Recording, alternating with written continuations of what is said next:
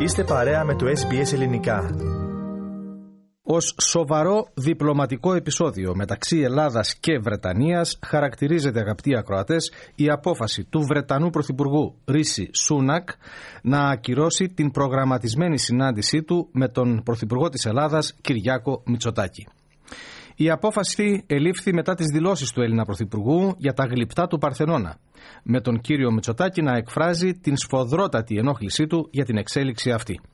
Περισσότερα για το θέμα θα συζητήσουμε με τον Στέργο Καστελορίου, ο οποίος είναι κοντά μας στον ραδιοθάλαμο. Στέργο, αρχικά καλησπέρα και σε σένα. Καλησπέρα και από μένα Θέμη.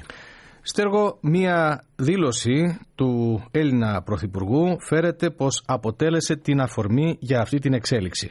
Σωστά, θέμη δήλωση του Έλληνα Πρωθυπουργού περί κλοπής των γλυπτών του Παρθενώνα ήταν η αφορμή για την αρνητική αυτή εξέλιξη στην επικείμενη συνάντηση του κ. Μητσοτάκη με τον Βρετανό ομόλογο του Ρίση Σούνακ.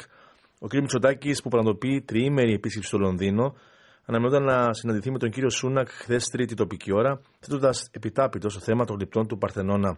Πριν τη συνάντηση αυτή και στη συνέντευξη που παραχώρησε στο βρετανικό BBC, ο κ. Μητσοτάκης είπε πως τα γλυπτά του Παρθενώνα θα φαίνονταν καλύτερα στο Μουσείο της Ακρόπολης και πω δεν είναι ζήτημα επιστροφή ανήκουν στην Ελλάδα και εκλάπησαν.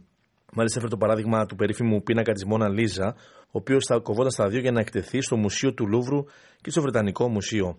Ακούμε τη σχετική δήλωση. This is not a question uh, of returning uh, uh, artifacts whose uh, uh, ownership we, we question. We feel that these sculptures belong um, uh, to Greece and that they were essentially stolen. But this is not, an, in my mind, an ownership question. This is an, a reunification argument. Where can you best appreciate what is essentially one monument. I mean, it's as if, if, if I told you that you would cut the Mona Lisa in half and you would have half of it at the Louvre and half of it at the British Museum. Do you think your viewers would appreciate the, the, the beauty of the painting in such a way? Well, this is exactly what happened with the Parthenon um, uh, sculptures, and that is why we keep lobbying for a, a, a deal that would essentially be a, a partnership between Greece mm-hmm. and, and, the British Museum, but which would, uh, would allow us uh, to return the sculptures to Greece uh, and uh, have people appreciate them in their, in their original setting. Αυτά λοιπόν είπε μεταξύ άλλων στο BBC στέργο ο Κυριάκος Μητσοτάκης και τώρα η ακύρωση της συνάντησης των δύο πρωθυπουργών προκάλεσε έντονες αντιδράσεις από την ελληνική πλευρά. Πράγματι θέλει με τον Έλληνα Πρωθυπουργό με γραπτή ανακοίνωσή του να εκφράζει την έντονη ενόχλησή του. Εκφράζω την ενόχλησή μου για το γεγονός ότι ο Βρετανός Πρωθυπουργός ακύρωσε την προγραμματισμένη μας συνάντηση λίγες ώρες πριν αυτή πραγματοποιηθεί. Ελλάδα και Βρετανία ενώνονται από παραδοσιακούς δεσμούς φιλίας και το πλαίσιο των διμερών μας σχέσεων είναι εξαιρετικά ευρύ. Οι θέσεις της Ελλάδας για το ζήτημα των γλυπτών του Παρθενώνα είναι γνωστές.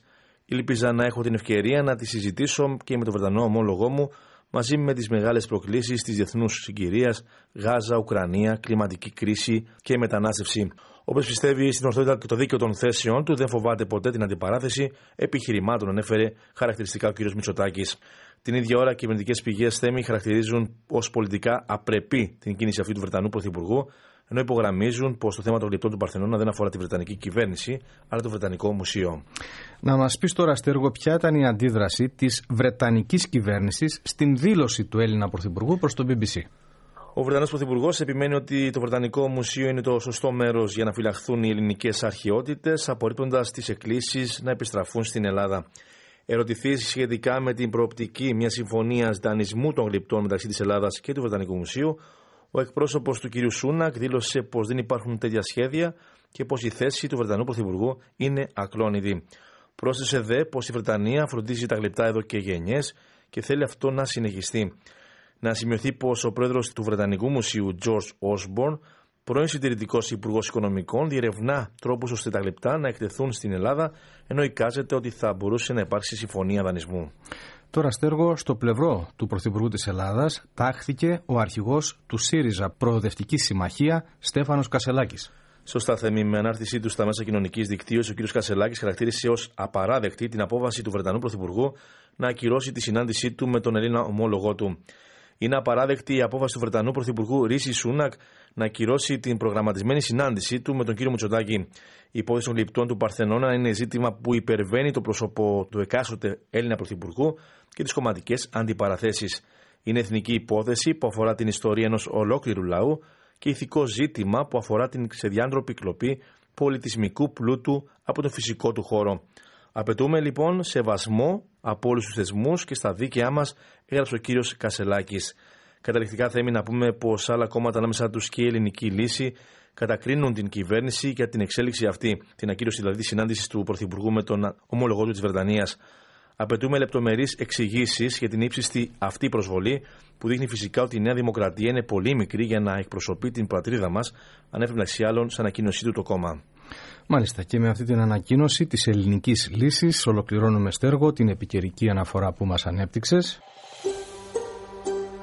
Θέλετε να ακούσετε περισσότερες ιστορίες σαν και αυτήν; Ακούστε στο Apple Podcast, στο Google Podcast, στο Spotify ή οπουδήποτε ακούτε podcast.